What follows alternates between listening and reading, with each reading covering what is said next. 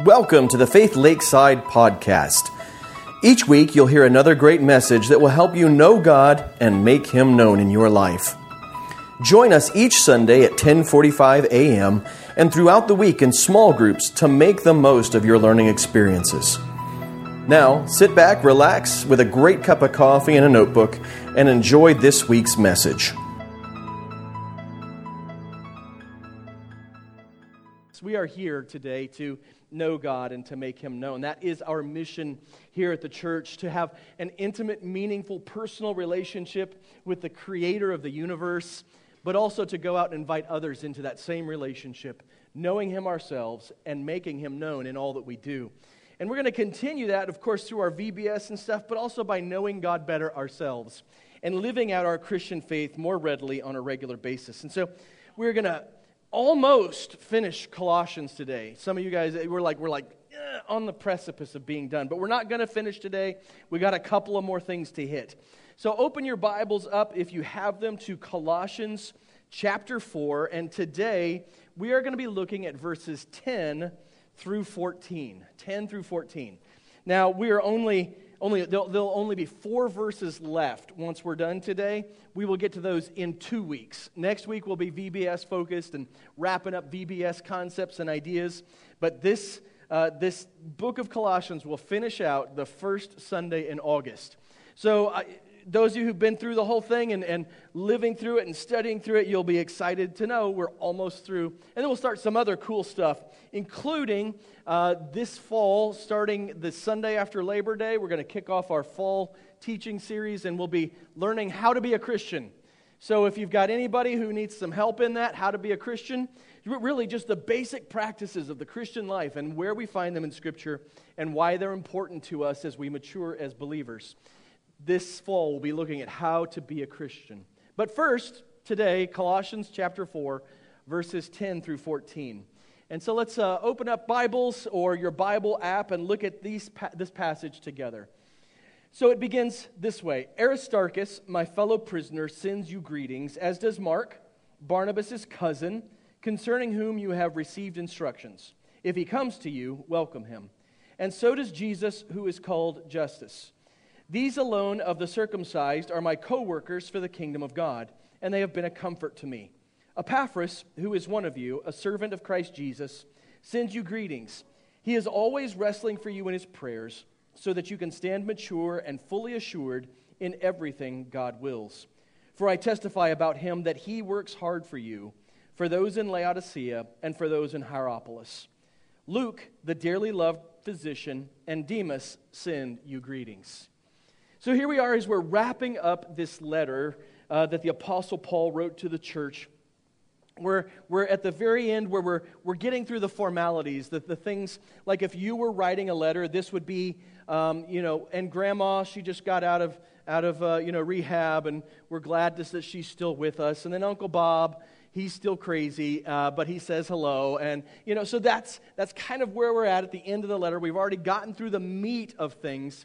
And now we're getting into the, the, the, the, little relational stuff here at the end. And so, as we look at this, maybe we read these passages and we wonder, what does this have to do with my salvation? What does this have to do with my discipleship journey? 2 Timothy chapter 3 verses 16 and 17 and we looked at that in my Sunday school class this morning tells us that all scripture is God breathed or inspired by God and it's useful for teaching, rebuking, correcting or training in righteousness so that the man of God might be thoroughly equipped for every good work. And so we read a passage like this, and we might wonder, how is this God breathed? How is this inspired by God? And how will it either correct, rebuke, teach, or encourage me so that I might be thoroughly equipped as a believer? And we're going to try and make some application out of this passage because it's scripture. It's inspired by God and it's useful. So, first, we look at, at a number of people that Paul begins to send greetings from. And first, there's Aristarchus. So you've got Aristarchus, a fellow prisoner, sends greetings. So does Mark, who's Barnabas' cousin.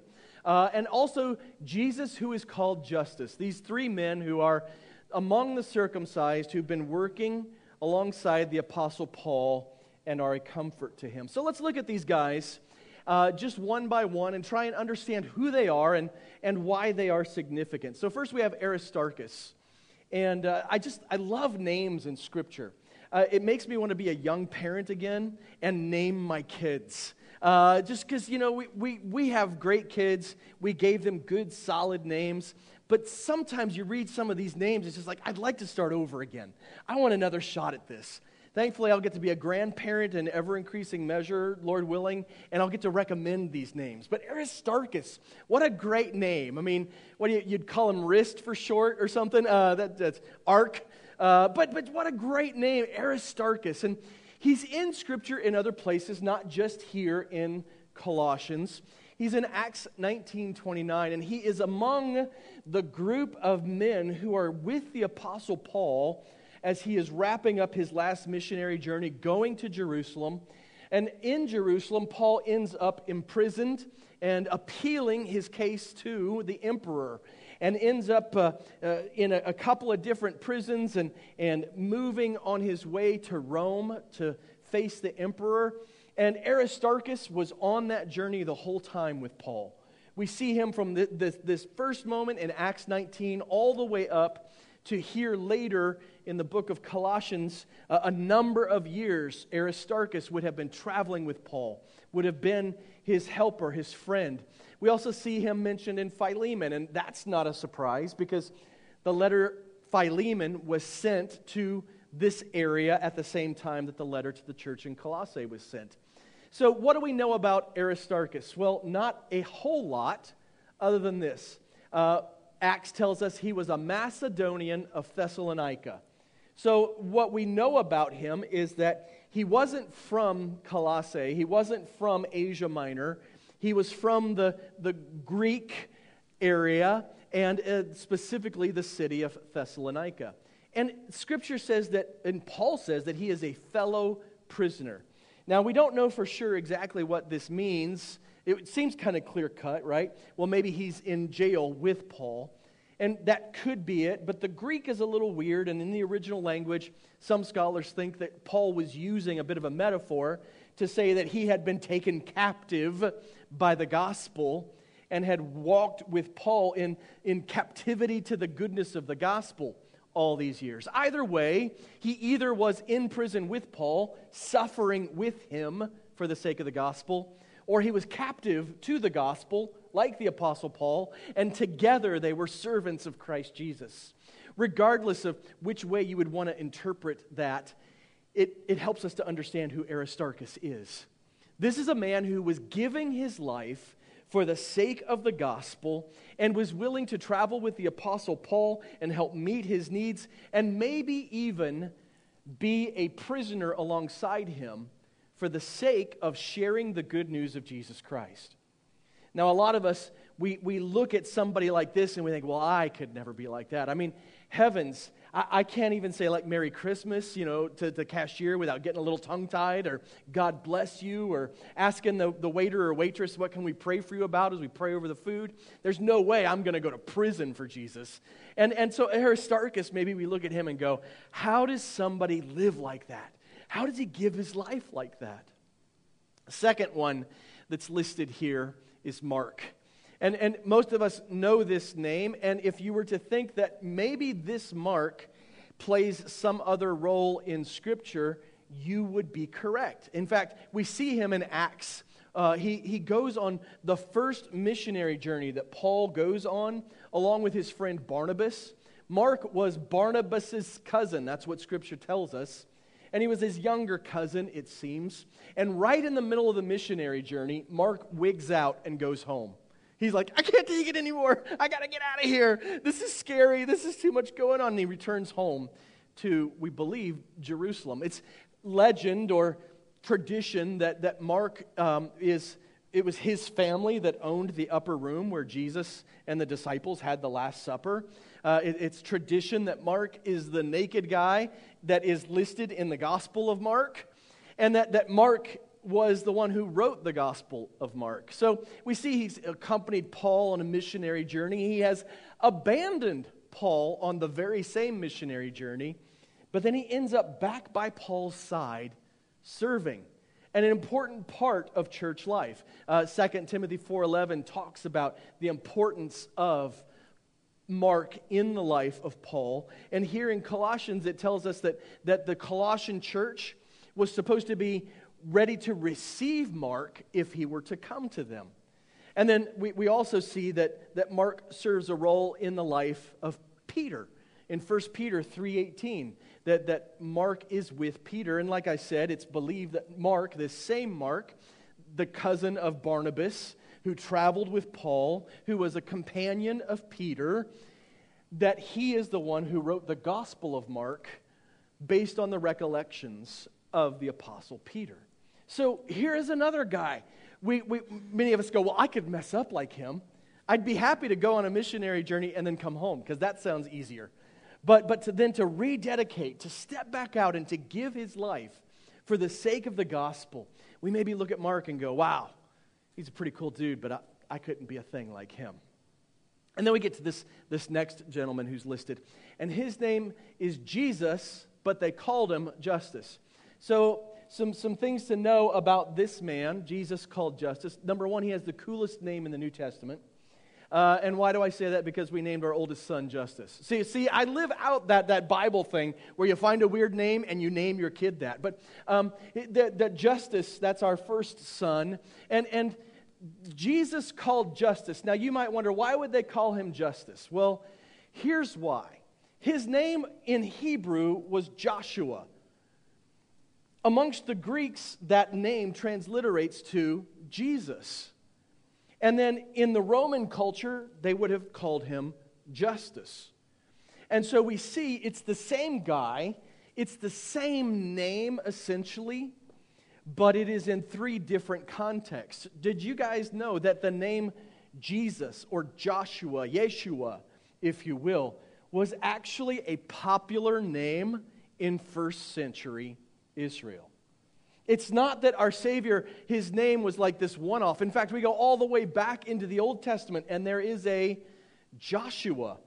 And, and a whole book of the Bible is named after him. It records his exploits as the leader of the people of Israel, the children of, of, of Israel. And, and so Joshua, Yeshua, Jesus, if you will, is a very popular name. And, and there would have been a number of men in church history named Jesus, but only one Jesus of Nazareth, the son of the Virgin Mary, who was also the incarnate Son of God. And so Jesus, our Jesus, is unique in that. But the name Jesus would have been a very popular name in this era. And so we have a Jesus, but we don't call him Jesus because we've only got one Jesus. We'll call him by his Roman version of the name, Justus which is, as previously mentioned, the coolest name in the New Testament apart from Jesus himself. And so, uh, what we have are these three men who are willing to, to give of their lives, to give up themselves, to serve alongside the Apostle Paul. And he records their greeting in his letter to the church in Colossae.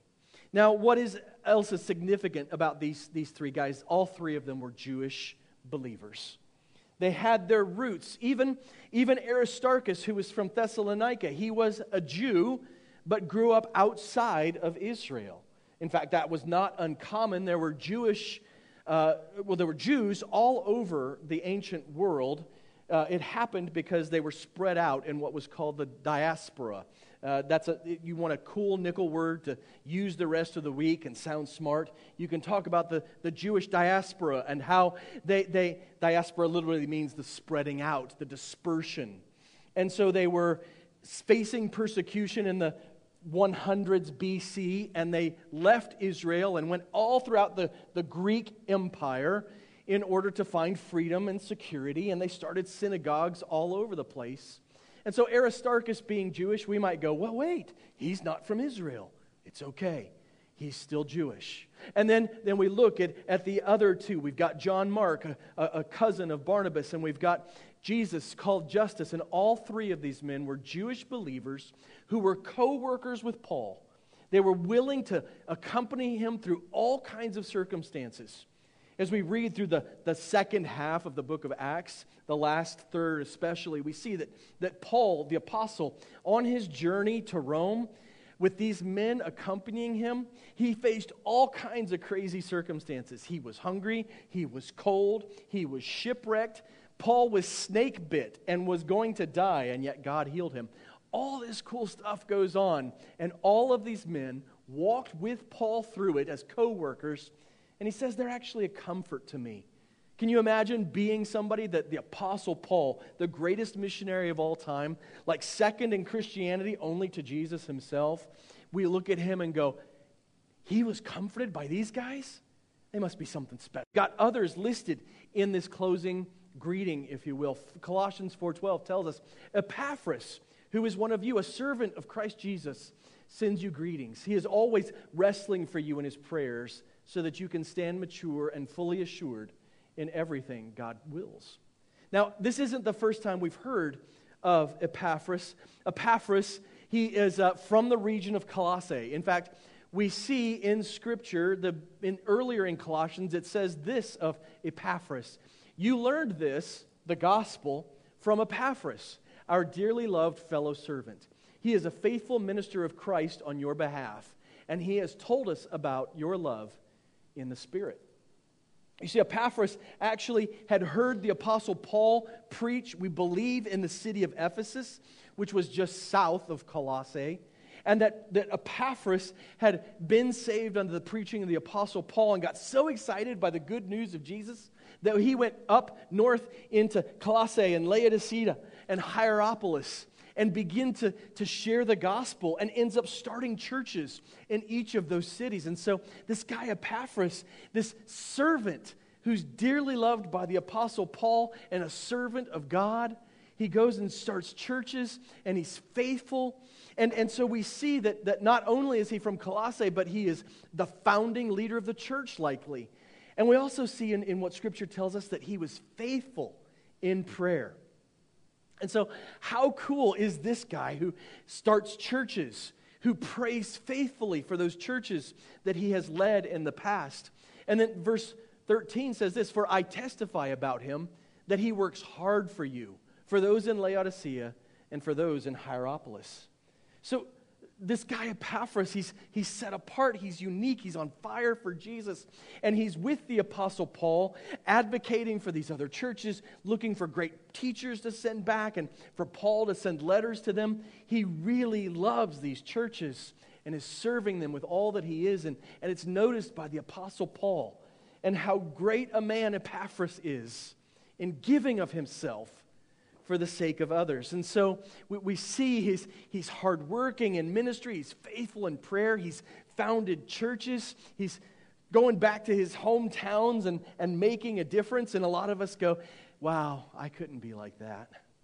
I mean, how do you, how do you become like this? How do you give of your life like this?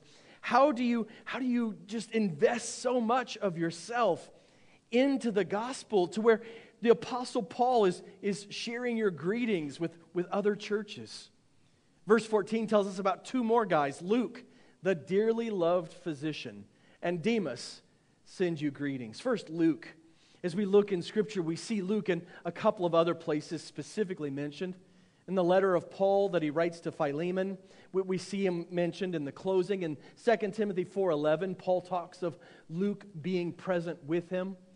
And this is the only passage we have where we, we, we, understand and find out that Luke was a physician, a doctor. He wasn't some sort of like rube who believed on Jesus Christ and like, oh, but instead he was a learned man who received the gospel and got so excited by it that he traveled on missionary journeys. He traveled with the Apostle Paul. And, and we actually count him uh, traditionally as the author of both the Gospel of Luke and the letter called Acts, the Acts of the Apostles, the historical record there. And whenever we, you see we in Acts, so if you're reading through the story and it says we did this, that means Luke was with Paul or the other um, acting uh, persons there at that time. So Luke is, is a, a, a intimate part of the growth of the church, the life of the church. Uh, he writes a gospel, he writes the history of the early church. This is Luke, an amazing guy, a doctor. And then we have Demas. Now, Demas is the only one on this list that you kind of go, wah, wah. Because uh, we see him in Philemon, verse 24. That's another place where he's recorded. And also in 2 Timothy 4.10. Except the problem is that in 2 Timothy 4.10, it, the record is that Demas actually leaves the Apostle Paul. He had been a companion. Later on, he deserts the Apostle Paul near the very end of Paul's life in 2 Timothy because, Scripture says, he loved this present world. In other words, Demas is kind of like our foil to all these other guys. We see five who are faithful to the end. We see Demas, who is faithful in this moment, but later in his life leaves the gospel work because he loves this present world more than he loves the gospel. Now, we might look at this list and go, all right, which one are we most like? These men of, of, of record, these men of note who give of themselves, and, and all of them, it's, it's for the most part, give their lives for the sake of the gospel. Are we like Demas? Yeah, we'll do it for a while, but you know, I like the world more, so I'm going to go do my own thing. That's just a question. That, that's not the end of the sermon, don't worry. So here we have, though, in this list overall, just in Colossians, without adding all the other history in, we see these six men. We see them, three Jews, three Gentiles, so it doesn't matter their background, it doesn't matter their history, all of them giving of themselves to God, all of them serving Christ and his church all of them giving of themselves, even to the point of being in prison, being transported around, being persecuted, giving their lives for the sake of a church or two or three, giving their lives for the sake of the gospel everywhere they go. And so the question really becomes for all of us what makes a life of service and sacrifice possible? What is it when we read a list of, of, of people who are giving of themselves, when we read historical accounts of, of, of women like Corrie ten Boom, when, when we look at, at how some people make a difference for the gospel while others of us just kind of sit around and we're saved and we're good people, but we don't ever make an impact in the lives of the world around us. What is it that makes this, this ability to just give up yourself for the sake of God possible? Because I, think most of us, when we look at that idea, we think, yeah, that's for somebody else. In fact, we might look at it and say that, that there's maybe even a hierarchy of godly people. You know, that's for people who are much more godly or spiritual than me. People who read their Bible more. People who, you know, they're more spiritual. That's, that's the kind of person that can sacrifice. That's the kind of person that can give. That's the kind of person that can let go and just chase after God. I've got too much other stuff to worry about. I'm, I mean, I need to figure out, you know, what this week's going to look like. How can I trust God to be used in a big picture way? And I think it boils down to, for, for a lot of us, that we, we just think that it's not possible for us, or we think that we're not good enough, or we think that I don't, I don't know what God's will is for my life. And so I'm going to sit back and I'm going to wait and I'm going to sit on my hands and just see what God really wants me to do in hopes that one day maybe there'll be a crack of lightning and I'll, I'll hear a voice in the thunder and it'll say, Go and be a missionary. And then I'll know that's what God wants for me. Or may, maybe there'll be handwriting on the wall. And by the way, you don't want handwriting on the wall. That's, that, that was a, a sign of judgment. Uh, but it, you know, maybe God will just be blatant and like he'll reveal his will to me. And then I can finally move forward and get out of this holding pattern and step out and be confident and I can be like, I can be like Aristarchus and, and Justus and Mark and, and, and, and Luke and, and Epaphras and Demas. I can really someday, once God makes clear what his will is for my life, then I can step out and serve. Then I can step out and become. And I want to get us to a place where when we look in Scripture, we can understand how men like this, how women like Corrie ten Boom, how others who have given themselves for the sake of the gospel, how do they step out? Because how do they know what to do?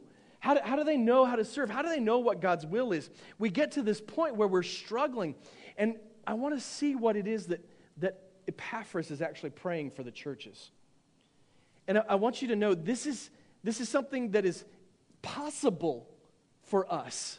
If Epaphras is praying this prayer, that we would stand mature and fully assured in everything that God wills, then it must be possible for us as Christians to stand mature and to be fully assured in everything God wills. Now, I, I, won't make you raise your hands, but I want you to think about it. Could you raise your hand right now and say, I am fully assured in God's will for my life? I am, f- I'm absolutely certain. I said, don't raise your hand. You didn't listen very well, Sam, but I'm glad you feel that way. No, that, that, that's, that's uh, so, so some of us, though, we, we're just like, we, we don't even feel like we know a little bit of God's will for our life. How can we stand mature? How can we be like these great men and women of faith who's, who, who changed the world by their willingness to sacrifice? How, how could they trust God like that? They can't possibly know that that was God's will, or, or maybe they did, and, and I can't know because I, I'm not that much of a Christian. And, and so when we look at these two things, to stand mature, let's look at that first and think about that first. To stand, what does it mean to take a stand, right? To stand, to be firm, to be resolute, to know. Now, the word mature, some of us we go, well, I will never be mature. I'm a perpetual 12 year old, and that's just the way life is. But that's not the kind of maturity he's talking about here. Mature, not mature like stoic and, you know, hand in your jacket and uh, what? Right? A monocle. No, we're talking about mature. The word there, it, it, it means more of a picture of complete. Like, God is done with me in a sense of I'm all that I'm supposed to be in Him in this moment. I stand before Him with confidence because I, I know, I know that I'm in the right place with Him.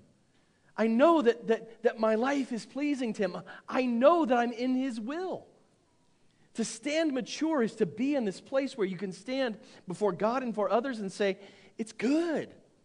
Not like lie, not, not pretend, not the dog in the burning house with a cup of coffee picture. No, we're, we're talking about really being confident in who you are in Christ. And it's possible for all of us. We can be confident about who we are in Christ. And not just confident about who we are in Christ, but fully assured in everything that God wills. And so the question then becomes well, what is God's will for my life? What is God's will for my life? And it's really important that we understand God's will for our life, isn't it? We, we, we want to know how do I step forward? How do I move out? How do I do? What is God's will for my life? And we all think it's a mystery. That maybe if we go to the right church and maybe if we dance the right way, play the music loud enough, um, somebody can prophesy over us and tell us the next thing we're supposed to do. And, and we think that God's will is this impossible thing to discern, and we're just hoping maybe He'll give us a glimpse or a next step, when in reality, the prayer for us is that we would be fully assured in everything God wills. Confident, knowing God's will for our life. Able to say, I know God's will and I am doing my best to live it out, to walk in it. So, how, how do we get there? How do we understand what is God's will for our life? And some of us, we want to know, you know, what college to go to, who to marry, uh, when, when we're supposed to move, what job should be next. When should I trade in my car, God? I need the perfect interest rate, you know. And when, when do all these little things need to happen? And the truth is, is I don't know that we should be concerned with those things. Because those are not the critical parts of God's will for your life where you live, who you marry, where you go to school, those are not the things that God sits up there and has written out, waiting to say, I'm going to dole this out to you when the time is right. Instead, God's will for your life has already been clearly revealed to you. He's already said exactly, in no uncertain words, what He wants for you and what He wants your life to look like. And you might go, that's ridiculous. Well, let me show you a few examples in God's Word. 1 Timothy chapter 2 verses 3 and 4. This is good and it pleases God our savior, the gospel, who wants everyone to be saved and to come to the knowledge of the truth. What is God's will for your life? For you to be saved. Do you want to know God's will for your life? He wants you first and foremost. The first thing for you to be concerned about is to look to Jesus Christ and to submit to Him as your Lord and Savior. If you have not done that, you are outside of the will of God. If you have not done that in your life, if, if you can't look at Jesus and declare that He is your King and He is your Savior, you can't declare with, with no, no uh, doubt or lack that He is the one who died on the cross for your sins and rose again on the third day. It's fully God and fully man, and you trust in Him and Him alone for your salvation. If you can't declare that from the mountaintop, you're outside of the will of God. God's will for you, first and foremost, the first question you need to answer is Am I saved? Do I know Jesus Christ as my Lord and Savior? Look, it doesn't matter what college you go to if you don't deal with this thing first. Why is that? Because where you'll spend four years doesn't matter compared to where you'll spend eternity. Who you marry doesn't matter until you're married to your Savior, until Jesus is the most important person in your life. Where you live for 80 years is of no consequence if you haven't answered the question of where you will spend eternity. And so, you want to know God's will for your life, the first thing you must wrestle with, the first question you must answer Am I saved? And if you're not certain today, you need to talk to someone before you wrap the day up. You know what's interesting is none of us has promised another breath. I mean, that was a good one. I'm glad I got it. oh, one more, right? What, what a blessing. I mean, but all of us at any moment could just be done. Right? And so you must answer this question soon. And this is the first step to being in the will of God salvation. The second thing that we know that God desires for us, that is in His will, that is this perfect will for our life as believers, First, salvation. Second, 1 Thessalonians 4 3 and 5. For this is God's will, your sanctification. What does sanctification mean? Well, it is that you will grow in moral righteousness, that you will become a person who lives according to the standards of God as expressed in His Word in ever increasing measure, and that you will begin to live a life that is set apart for Him that is His. Now, um, trying to think of how to express this, right? But, but um, this, this, is an, this is my iPad, right? This is my, I, this iPad, you can't touch it. It is sanctified to me. It is holy and set apart for me. This is my iPad. Now, I, I won't even let, you know, a kid, well, maybe a grandkid, but not a kid, play on my iPad. Right? This, this is mine. You may not have it. Sanctification is the same thing. In our life, we belong more and more to Jesus as we become more and more morally pure.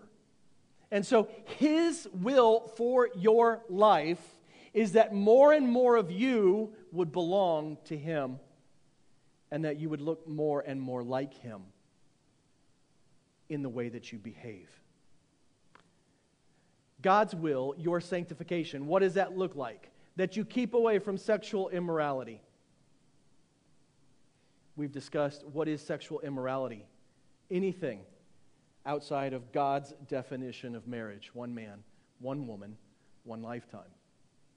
That each of you knows how to control his own body in holiness and honor not with lustful passions like the Gentiles who don't know God.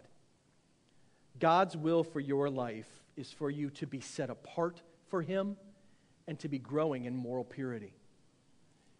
If you're not willing to do what God has already clearly told you to do, why would we expect He's going to tell you what to do in other areas of life? Lord, what, when's the right time to, to buy a new house, Lord? Just would you, would you reveal your will, will? Would you show yourself to me? Would you? And God just says, okay, so how about you deal with this little moral purity issue first? Yeah, but I want to know where to live. I want to know where to work. I want to know. Yeah, how about you control your mouth first? And, and, and grow in Christ likeness. And let that be a priority before you worry about anything else. What about this next one? The third area we can know God's will for our life. 1 Peter 2:15. For it is God's will that you silence the ignorance of foolish people by slapping them really hard and arguing with them on the internet. No, by doing good. By doing good. Here, the third thing that is God's will for your life is to do good works to the glory of God. Salvation, sanctification, good works. This, God's will is plain. God's will is crystal clear for us if we are willing to look at His Word and believe what it says and then do it. Number four, the, the fourth, fourth thing, fourth thing that we can know beyond a shadow of a doubt is God's will for us. 1 Thessalonians 5:18, which just before had said pray without ceasing. That's like all the time. Says this, give thanks in everything. For this is God's will for you in Christ Jesus. The fourth thing that is clearly God's will for our lives is to live lives of thankfulness for that which we've already been blessed with. How many of us, eh, instead of a life of thankfulness, live lives of constant striving and looking for the next best thing? We do live in a culture that's trying to tell us that's how we must live, right? But Christianity says something different. Learn to be content in what God has given. And don't worry about what might come. Instead, rejoice in what is. How do, how do you accompany the Apostle Paul through shipwrecks and, and cold and heat and, and starvation and being thirsty? And, and Paul even says in, in one of his testimonies, nakedness. How do, you, how do you walk with him through that? How do you give your life for the sake of the church? How do you serve others? How do you become a, a, a person that God can use by being confident of his will? So, what is God's will for your life? Well, salvation and when you are saved for eternity, today's problems aren't nearly as big of a deal. Sanctification, when you know that you belong to God, you're His. You're His good possession. He loves you and treasures you. When you are His and you are becoming more like Christ Jesus, you can be confident. You, you, I, I'm in God's will because I'm His. Look, look, where I go to school, where I work, where I live, what my car is, all of that is so unimportant when I'm certain of my eternity and know that I belong to the loving God of creation. Now, they, they don't fade away into nothingness by any means, but it makes it possible to live in this world in confidence regardless of the circumstances around you knowing that you were saved and set apart so that you could do good works to the glory of God, so that you could be kind to people, so that you could help your neighbor mow their lawn. Yeesh, I should do that more often. That.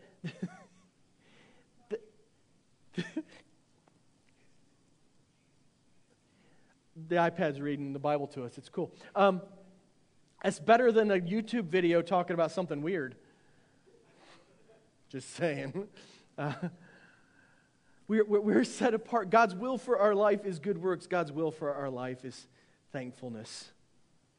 Right? I, I, hope, I hope you're getting the, the gist of, of all of this and, and why uh, this, this, this short little passage about these six guys who are simply giving their lives and Paul saying hello on their behalf.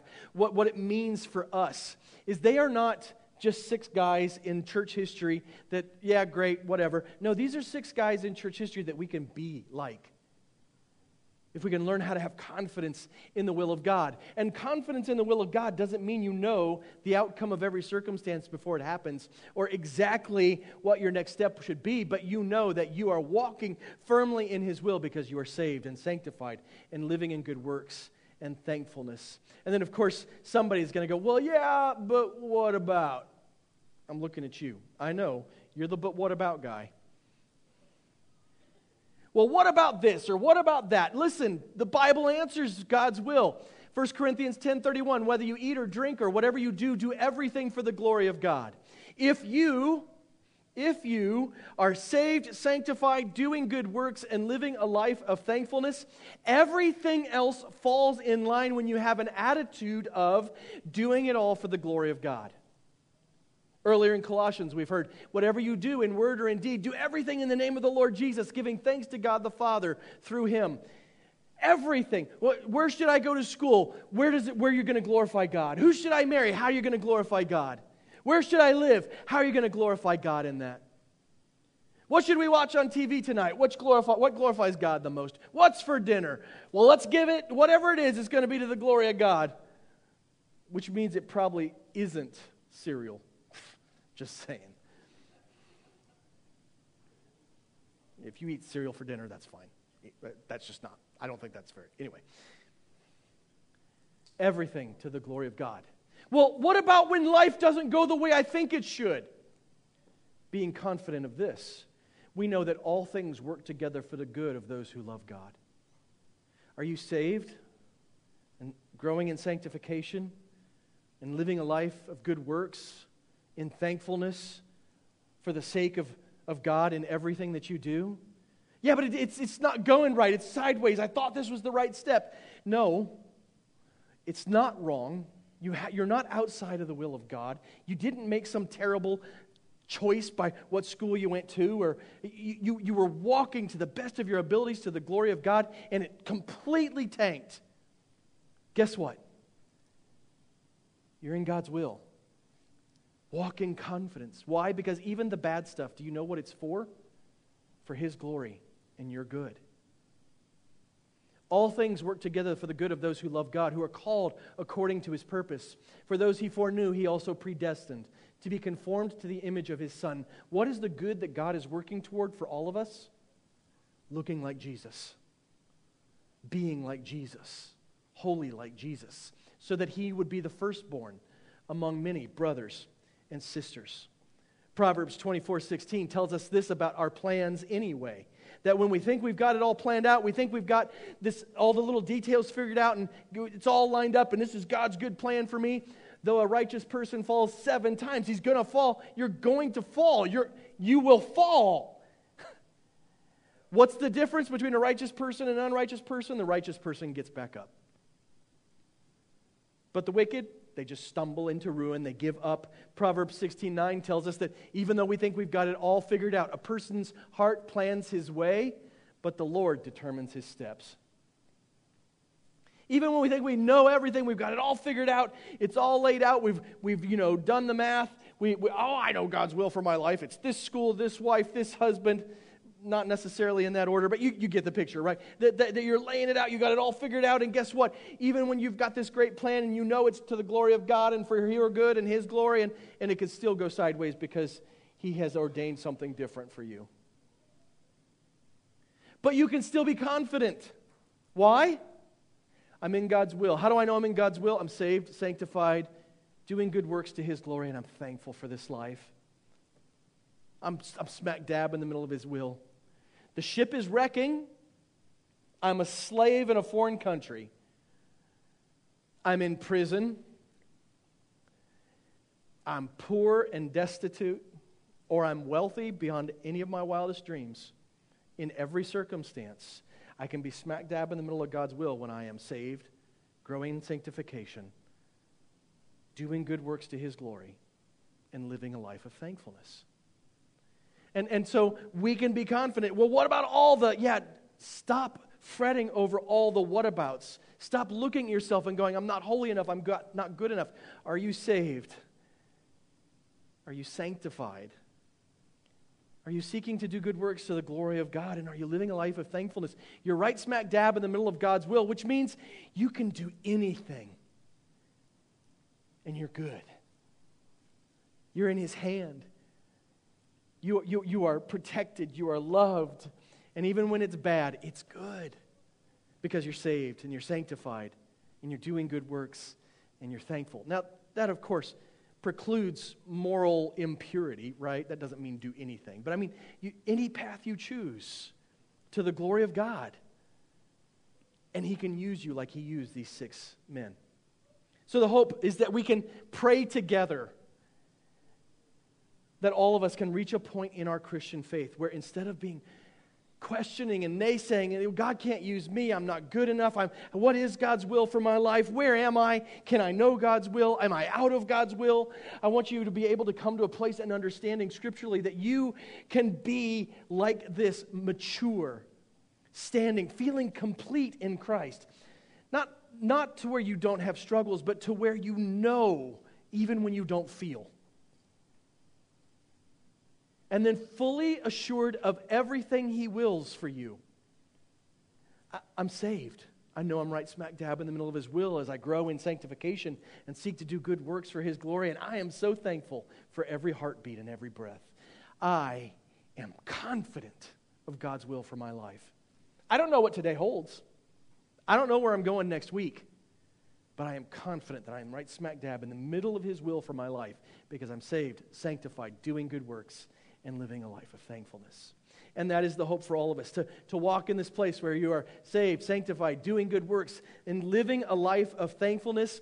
And, and to add on to that, to the glory of God for spiritual good, regardless of circumstances. And God can use you just like He used these six guys. God can, can shape your world differently. God can free you from that worry that consumes you? Am I, am I doing what's right? Are you living a life of salvation, sanctification, good works, and thankfulness to the glory of God for your own spiritual good, regardless of the circumstances? Then, yeah, you're right smack dab in the middle of where God wants you.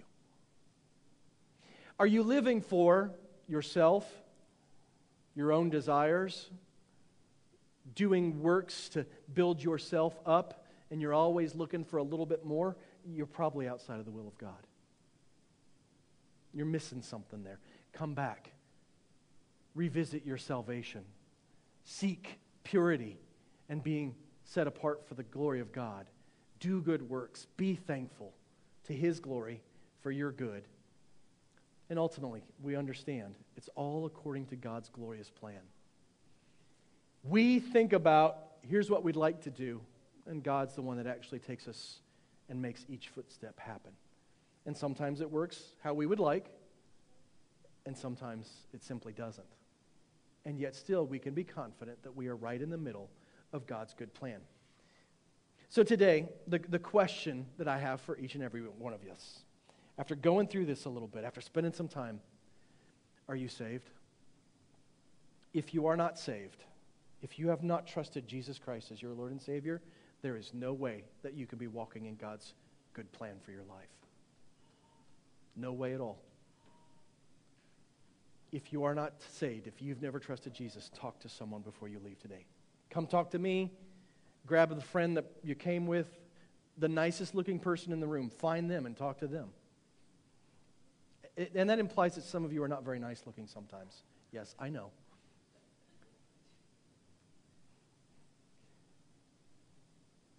If you know that you are saved, are you in a place where you are turning your life over, pursuing sanctification? If you are, you are smack dab in the middle of God's will. Are you living a life of good works? And I'm not saying everybody's got to go be a missionary, but I'm saying everywhere you go, you do things to the glory of God. Are you? If you are not, you are not in God's will. If you are, you're smack dab in the middle of His will, and you can be confident regardless of circumstances. And then are you living a life of thankfulness? Or do you complain to God every opportunity you get? Instead of complaining, be thankful for what is. To God's glory, for your spiritual good, regardless of circumstances, and trusting in the fact that there is a sovereign God who is orchestrating things to bring others to Him that we might be used for His glory and that the church might ever increase. Let's pray together. Father, we thank you for today. We thank you for your word in this time.